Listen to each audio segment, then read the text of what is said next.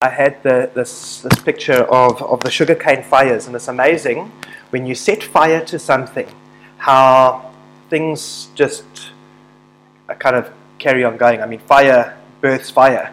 And, and there's something, that song King of Kings that we were listening to earlier, and as we were to, worshiping to it, and it says there, and then the, the, the church of Christ was born, and the Spirit lit the flame. And we see this, this, this explosion of what the church was doing because something had happened in their lives that set fire to the lives of those around them. I mean, we look in Acts 2, and we've been going through a series in Acts, and uh, we are in part 10 of our series, and we, we're kind of transitioning from Acts 4 to Acts 5 today. So it's been a, been a long journey to get here. But there's something of the 120 that we see leading into Pentecost, where there were 120 people that kind of had gathered and were waiting on the Holy Spirit. But the moment there was this outpouring, 3,000 were added to their number there was this, this, this, insane growth, but there is something about being on fire. And I think even with us, as we are mindful of what we are busy doing, God does an amazing thing. And, and, and this morning, uh, I'm going to try and keep it fairly short, but, but I want to just read through a bit of scripture and I want to see what was the, the early church doing. And it's not that we have to necessarily imitate what the early church was doing, but there was something of the heart that should stir us up and, and should challenge us. And, and even as Shanae was saying, going into an airport and you think, there might be someone here. Um, there's a book I was reading called Miracles Still Happen, and I've shared the story a couple of times, but it stirs within me and it says, Don't wake up in the morning and say, Lord, if you need me, here I am. The Bible says, Ephesians 2.10, that He created us for good works that He prepared beforehand that we should walk into them. Just wake up and say, Lord, what is it that you have in store for me this morning? Similar question, but, but, but with a different perspective and saying, well, what is it? We're on mission. We, we, our church is called Adventure Church, and, and, and the reason for that is I believe that this is that this mission that we're on, Acts 1 8, going to all the world and preach to uh, be witnesses, Jerusalem, Judea, Samaria, ends the earth. Um, this mission is an adventure that we're on. It's exciting. And Shanae said there's a disclaimer in the name that there's purpose in what we're doing. And as the church, we are on mission. We're on mission to love people, to serve people, to, to honor people, to see where there's a potential to, to bless people. And, and sometimes it can be quite hair raising, like wandering around an airport thinking, I believe there's someone here that I need to encounter. And sometimes it just happens. I mean, we were sharing the testimony of Shanae's dad the other day who went to go get meds for Shanae's mom at, at Lifestyle Center. They were here visiting us and uh, landed up deciding to get his nose hair waxed of all things. and, and prayed for a woman in the, who was waxing his nose who had back pain and she was struggling and prayed for her she got healed prayed for another lady she got healed and then they brought in one of their colleagues who had cancer and said pray for her their faith had been stirred up but the opportunity came by being just mindful of what we're doing and i think it is it's a great great opportunity for us and so I'm going to read out of Acts 4, and I'm going to start at Acts 4, verse 32. And, and this is following on from where John left off the last time we he pre- preached, where they left with boldness. They prayed for boldness, they left with boldness. And then it goes on to say, Now the full number of those who believed were of one heart and soul. And no one said that any of the things that belonged to him was his own, but they had everything in common. And with great power, the apostles were giving their testimony to the resurrection of the Lord Jesus, and great grace was upon them all. There was not a needy person among them, for as many as were owners of lands or houses sold them and brought the proceeds of what was sold and laid it at the apostles' feet, and it was distributed to each as any had need. Thus Joseph, who was also called the apostle Barnabas, which means son of encouragement, a Levite, a native of Cyprus, sold a field that belonged to him and brought the money and laid it at the apostles' feet. That's the end of chapter 4. But then we go into a bit of an interesting passage of scripture. And it's Acts 5 from verse 1, and it says, But a man named Ananias with his wife Sapphira sold a piece of property. And with his wife's knowledge, he kept back for himself some of the proceeds and brought only of it and lay only part of it and laid it at the apostles' feet. But Peter said to him, Ananias, why has Satan filled your heart to lie to the Holy Spirit and to keep back for yourself part of the proceeds of the land? He said, While it remained unsold, did it not remain your own? And after it was sold, was it not at your disposal? Why is it that you have contrived this deed in your heart? You have not lied to man, but to God. When Ananias heard these words, he fell down and breathed his last, and a great fear came upon all who heard it. The young man rose, young men rose and wrapped him up and carried him out and buried him. After an interval of about three hours, his wife came in, not knowing what had happened. And Peter said to her, Tell me whether you sold the land for so much. And she said, Yes, for so much. But Peter said to her, How is it that you have agreed together to test the Spirit of the Lord? Behold, the feet of those who buried your husband are at the door, and they will carry you out. Immediately she fell at his feet and breathed her last. When the young men came in, they found her dead, and they carried her out and buried her beside her husband. And great fear came upon the whole church and upon all who heard of these things. It's a hectic passage of scripture, and my natural instinct was avoid it, and, and we'll go. We'll, we'll share the nice parts of the end of Acts four, and then maybe what we'll do is um, instead of going all the way to um, Acts five, we'll jump to Acts five verse twelve, and, and leave that passage of scripture out because it's hectic and, and it's it's scary. So what I want to do is let's kind of go through that part first. And then there's some lessons I want to take out from the early church and what they were doing and how this stirred us up. But what we know is Ananias and Sapphira were part of the, the, the body of Christ. They had accepted Jesus, they were there, that Peter knew them. So they, this wasn't just random people that came in to infiltrate what was happening. But you've got to know that the early church was in a very, very tender space. There was something happening, and there was an, a massive outpouring. The Holy Spirit was moving. And, and I think where things went potentially pear shaped is something that we see a lot of today.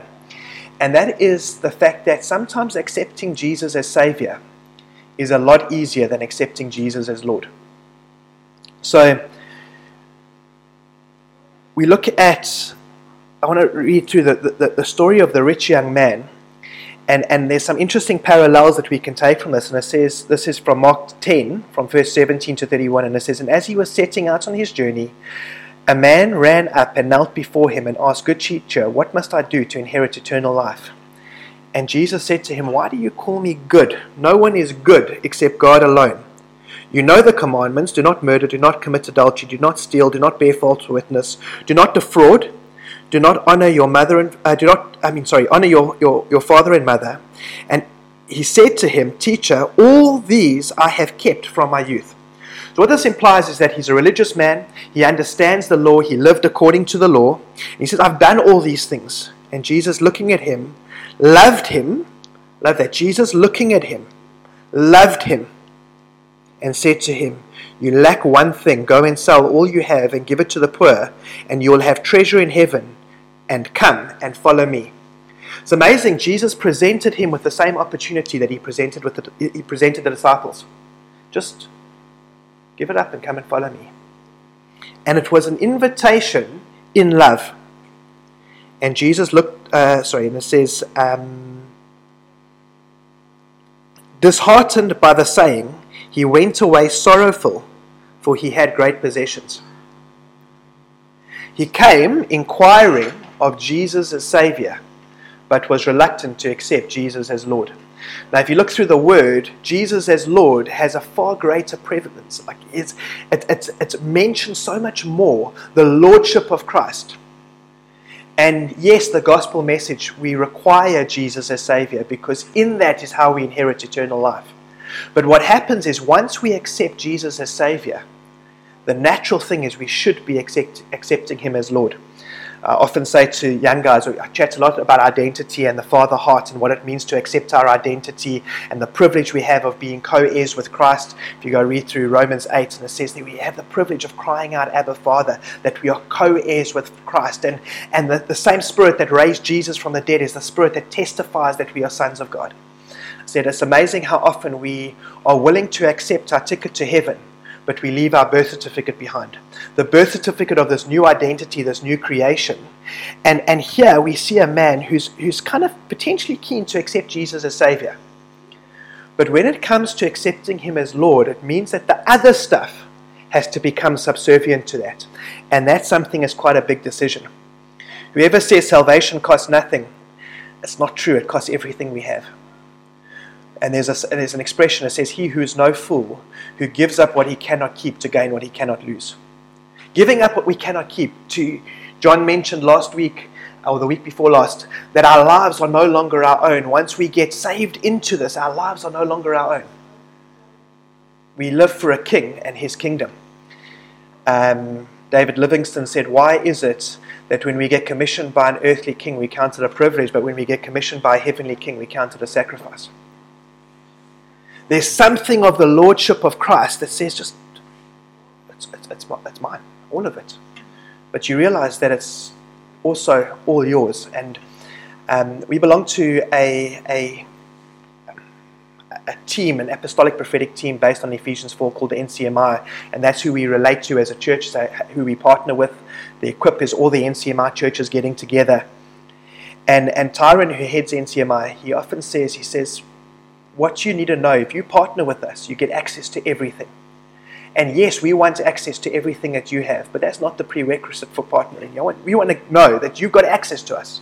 You need resources, we've got resources. You need people, we've got people. You need worship equipment, we'll make a plan and organize your worship equipment because you get access to all of us.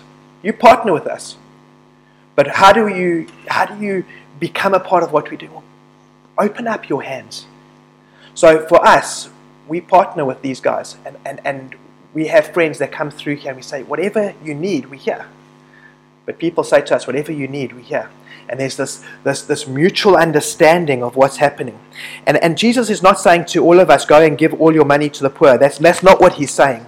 But what he's highlighting in love is that this man, his possessions were elevated above the lordship of Christ. And this is something that he had to work on. So we see this, this outworking, and then we go back to Acts and we see what, what, what is happening there. And here we see Barnabas selling everything and giving it. And we see Ananias and Sapphira who sell, but they hold back. And the reality is, in this passage of Scripture, the church did not tell people to sell their possessions, and Peter qualifies this by saying to, uh, to Ananias, It was yours to begin with. We never had to, to do anything, it was your possessions.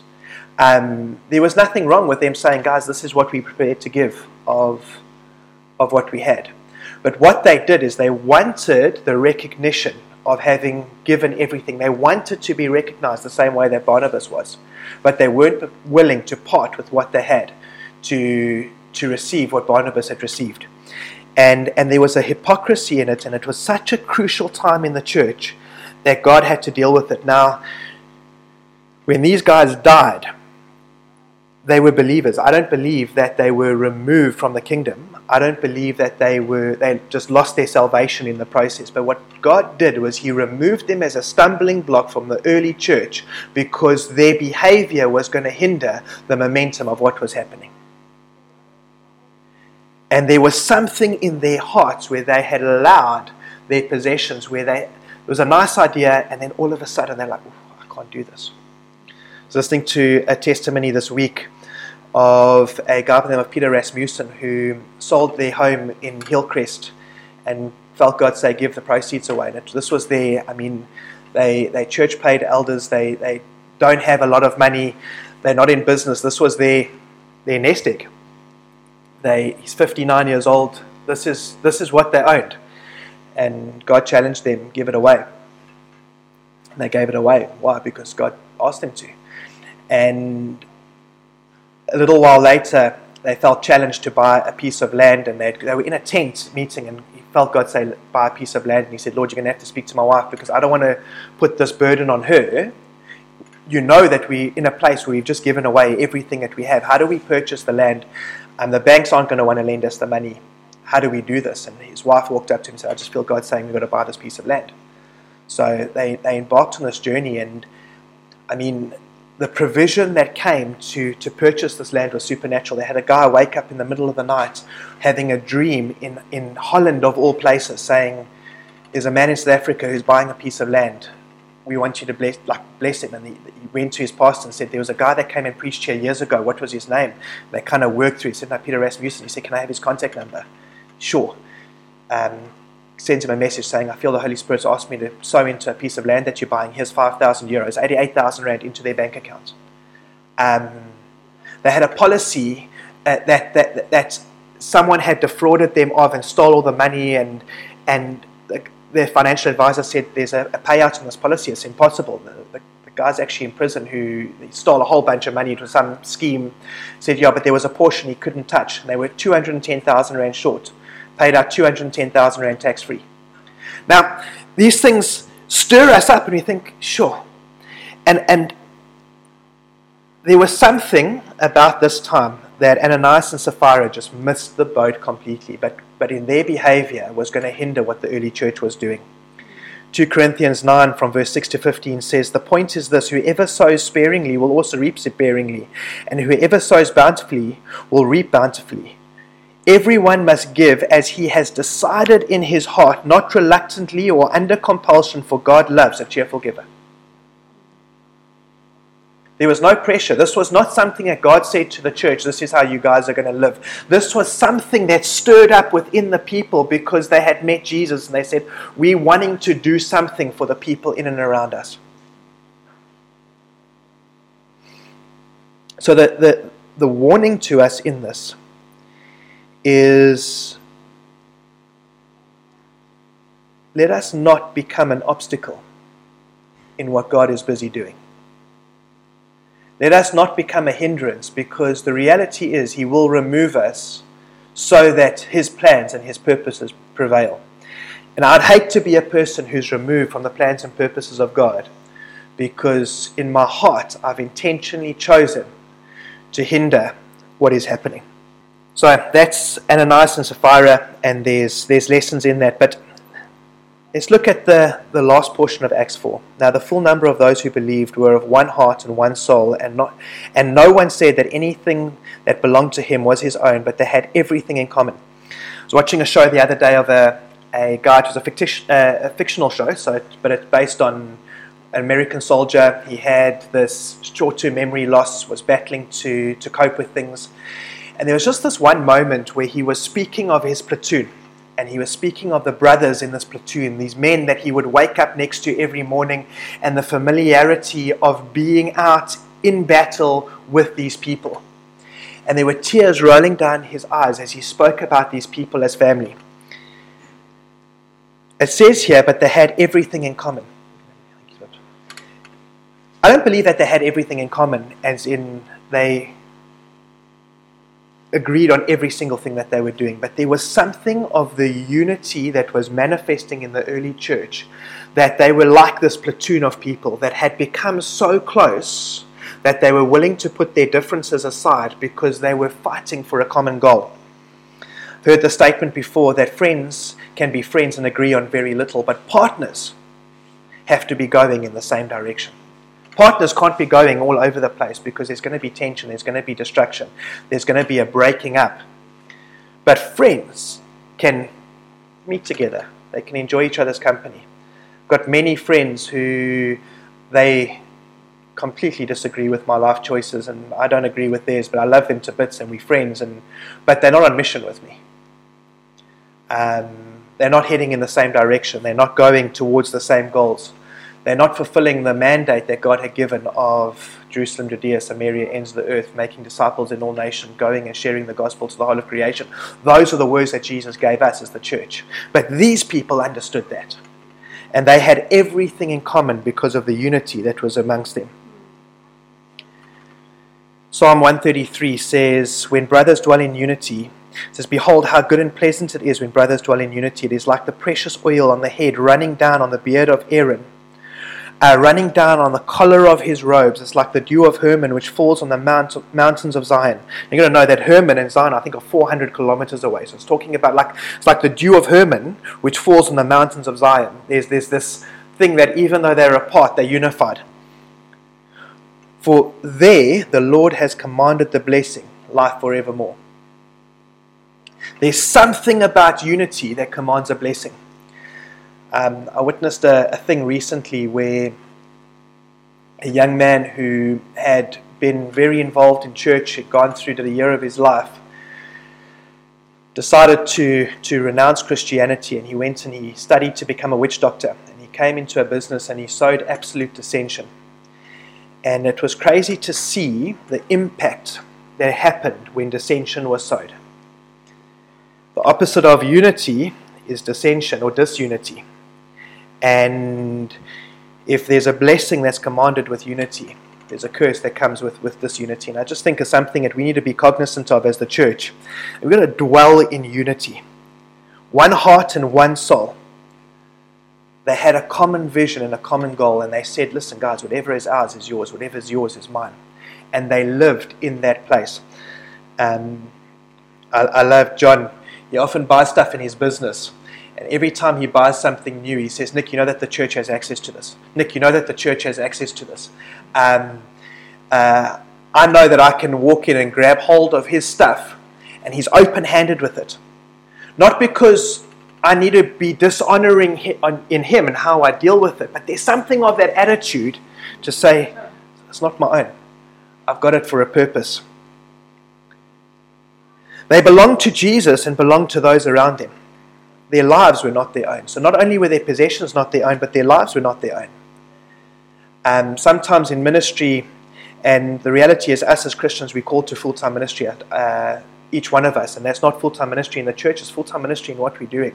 When we give our lives to Jesus, something happens. We start becoming mindful of those in airports. We start to see our colleagues and love them. We start to support them. We start to, to take a meal to a family that's just moved in that we've never met before. Why? Because we're we're in ministry. Um, their lives do not belong to them, but they belong to those around them. Um, yesterday we were doing a park run, and there was a, a, young lady sitting, and she was selling some of the fresh produce next door. But you can see she stuck out like a sore thumb amongst the people who were running the park run. And, and there was such a somber moment where John came to me and he just said, Nick, my heart breaks to see this young lady, and you can see how she's not a part of what's happening. She, there was such a distinct separation from the community around her. And, and even in engaging with her, there was a hesitation. We need to be a people who make people feel at home. The Bible says that God puts lonely into families. We need to be family for those who are lonely.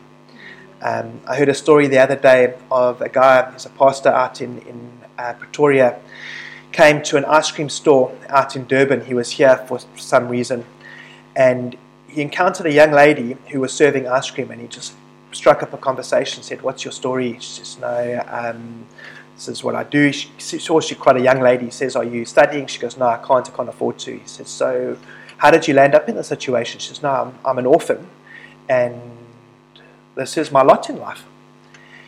And something in his heart broke, and and he subsequently kind of brought her into his family He's paying for her varsity education. He's kind of getting her to a place where she's no longer an orphan.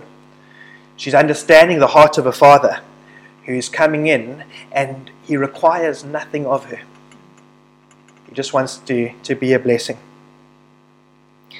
Um, there was something about the generosity of the early church.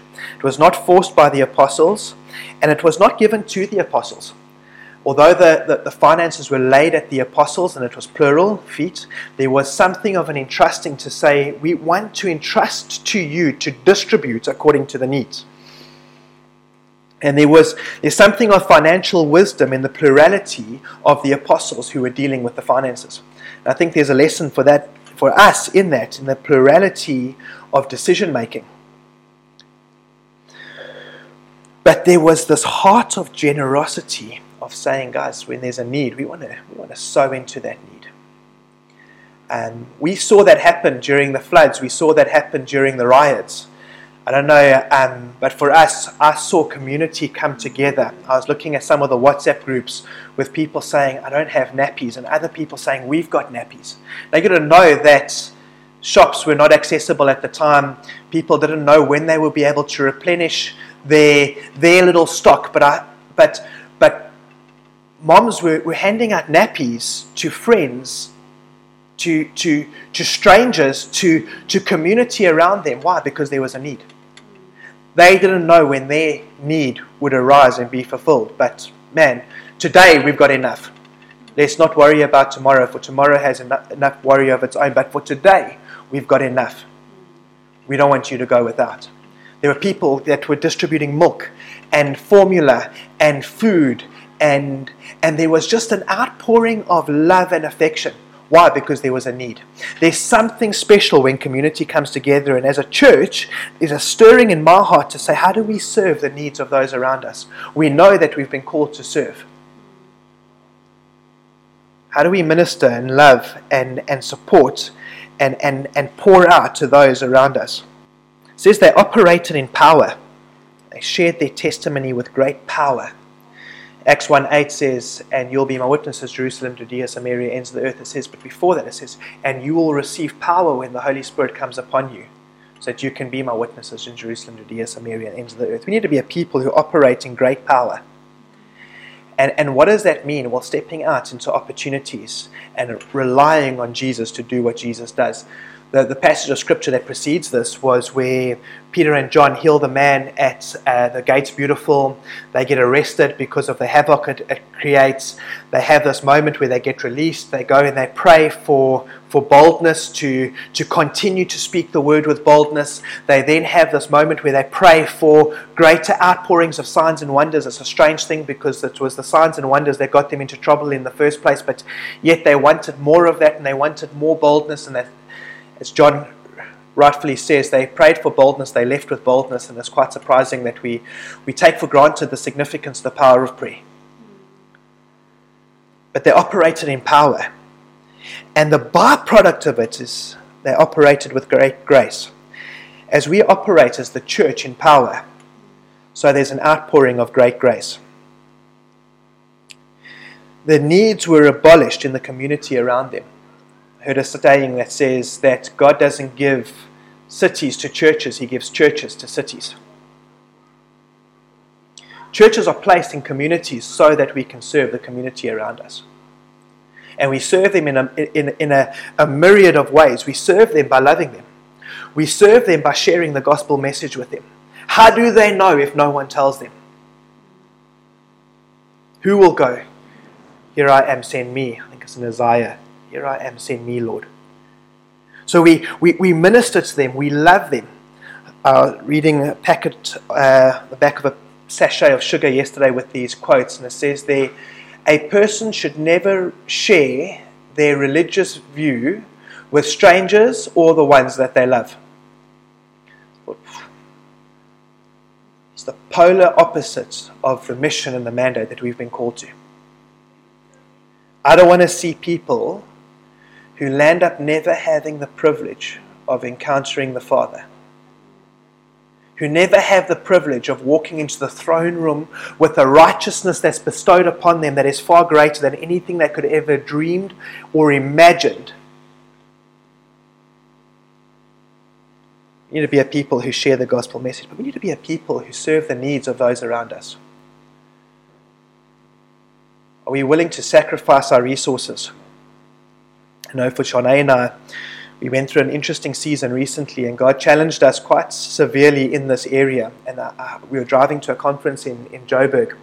And I remember the words that I felt God speak over us was, You cannot have faith for people to untie their donkeys if you're not prepared to untie your own. Now, the context of that is when Jesus enters Jerusalem, he sends the disciples ahead of him and says, Go and find me an unyoked donkey. There will be one there. And if anyone asks, just say the Lord needs it. So some guy released his donkey. And you know that the moment Jesus sat on it, because it was now a ridden donkey, it compromised the value of that donkey. And, and we, we going, I was saying earlier, we're trusting for a venue. And I don't know how God's going to provide for a venue. We've got some options, and, and, and one of the venues is 18 million rand. It's well, well beyond our, our, our capability. But but the reality is, there could be a person who's sitting in, in Holland who receives a dream, and God says, I want you to untie your donkey, release your, your resources, release what you have. And, and they might phone and say, Guys, I just have this stirring in my heart to do this. There might be a, a, the people that own it turn around and say, you know what, you can have it. Um, friends of ours who, who live in New Zealand, they were had a church in Hamilton. The, the property across the road, the owners used to fight with them. They used to call the authorities on them. They, they, it, was, it was just never a, a, a mutually beneficial relationship. These people really struggled having a church. They weren't believers, they didn't like it, they really struggled with the concept. And any opportunity they had to cause havoc, they caused havoc. And they owned a piece of land, and the church approached them one day and said, We'd like to buy your piece of land. And they said, Not a chance. Not interested, don't care what you offer us. One day, they phoned the church and said, Are you still interested in buying this piece of land? They said, Yes, we are. They said, What we would like to do is we'll sell it to you for one New Zealand dollar. Just, we need to do a transaction. We want to sell you the land. We need a formal transaction. You're going to pay us a dollar, and we'll sell you this piece of land and they're busy, they've got a building project now, two years down the line, they're busy doing a building project on this piece of land that people who hated them being there released and said, Here you go. The interesting thing about this passage of Scripture is some of the scholars believe that Barnabas and the rich young ruler are the same person. That there's not concrete evidence, but there's definitely possibilities and there's some parallels that we can draw and we can deduct and we can deduce from that this potentially is the case. And the fact that he's of a Levitical priesthood um, the way Jesus spoke to him had a very Levitical priesthood slant in, in the words that he used the scriptures that he quoted um, the way in which it was artwork. but the thing about the rich young ruler which I appreciate is he was willing to say I can't do this. He didn't fake it he was honest. He walked away saddened, knowing what had happened. And if Barnabas is the, this guy, something shifted in his heart along the way. He had this revelation, and something shifted, and he came. And you look at him, he's one of the most instrumental um, people in the New Testament because he, he goes around and he, he shares the gospel. I mean, him and Paul worked together, him and Paul went their separate ways, but there was, there was something of this man and the life that he lived I don't know if that is the case or not, and I can't say with concrete evidence that, that it is. But there's something of it that stirs my heart in this heart of generosity. And, and why I was saying this is we were challenged. We cannot have faith for people to release their resources if we weren't willing to release our own. And, and, and God challenged us to give something away that the reality is we couldn't afford to do. And, and when I did it, hesitantly thinking, geez, Lord, have I heard you? Have I not heard you? This is scary. And I, and I went and spoke to a young man about something, and um, he just had tears welling up in his eyes, and he said, about three weeks ago, he was praying into this thing, and God said to him, Don't worry, I've taken care of it. And um, unbeknown to us, God was working in our hearts to support a young guy who's in ministry and needed resources for this. And I don't know what the outcome of it is, but man, it's a privilege to be in the kingdom, and it's a privilege to do what God's calling us to do. So I'm going to wrap it up there, but I want to pray for us, and I want to pray that people amongst us will not be in need. I want to pray that those who are hurting will find comfort, that those who are who are broken will find restoration. God's in the business of restoring people, of, of taking hard hearts and making them soft, of taking broken people and making them whole again, taking those that don't qualify and qualifying them. I'll end off with one story, but um, William Wallace was nicknamed William the Conqueror. But I don't know how many of us know that the nickname amongst his peers was William the Bastard something happened where he his name shifted from William the Bastard to William the Conqueror because he stepped up and he fought for those around him. Benjamin in the Bible, as his mom was giving birth and she was she was dying during childbirth, she she named him Benoni, Benoni, which means son of my suffering. And the moment she passed away the dad walked in, he looks at his boy and he says, I'm going to name you Benjamin, son of my right hand, because he didn't want him to carry that name for the rest of his life. How many people do we get to speak into their lives and say, You've been called Benoni your whole life, but we're going to change your name to Benjamin? Shift. Prophetic change. And God, in His grace, allows us to be a part of this journey, and what a privilege it is. So, Lord Jesus, I pray for us. Pray for us as your children in your kingdom who are on mission with you, King, who have giftings, have resources, have time, whether it's going and serving, whether it's going and having tea, whether it's loving people, whether it's taking them a meal, whether it's emptying our savings account, Lord Jesus, whether it is just loving the unlovable, hugging the unhuggable Lord, I pray that we will be a people who have everything in common because we are on mission with you, Lord. No greater love than this than he who lays down his lives for his friends. Those are the words of Jesus before he laid down his life for us. Father, I pray, Lord, just for a greater revelation of these things. I pray for a mindfulness. That word mindfulness, may that be something that just stirs within us a mindfulness of those around us, a mindfulness of those who are hurting. We live in an estate where we get to see the lives of people. I pray that there will not be lonely among us. I pray that we will not have people sitting in brokenness wondering, when will I belong? Pray that you point them out to us, that you highlight them, that you, you give us opportunity, Father. And I pray, Lord, that in your Lordship we will set aside our own agendas and be willing to sacrifice for those around us. Pray that we will learn from the early church king to be more like you, open handed, open hearted. Everything that we do, King. Pray this in Jesus' mighty name. Amen.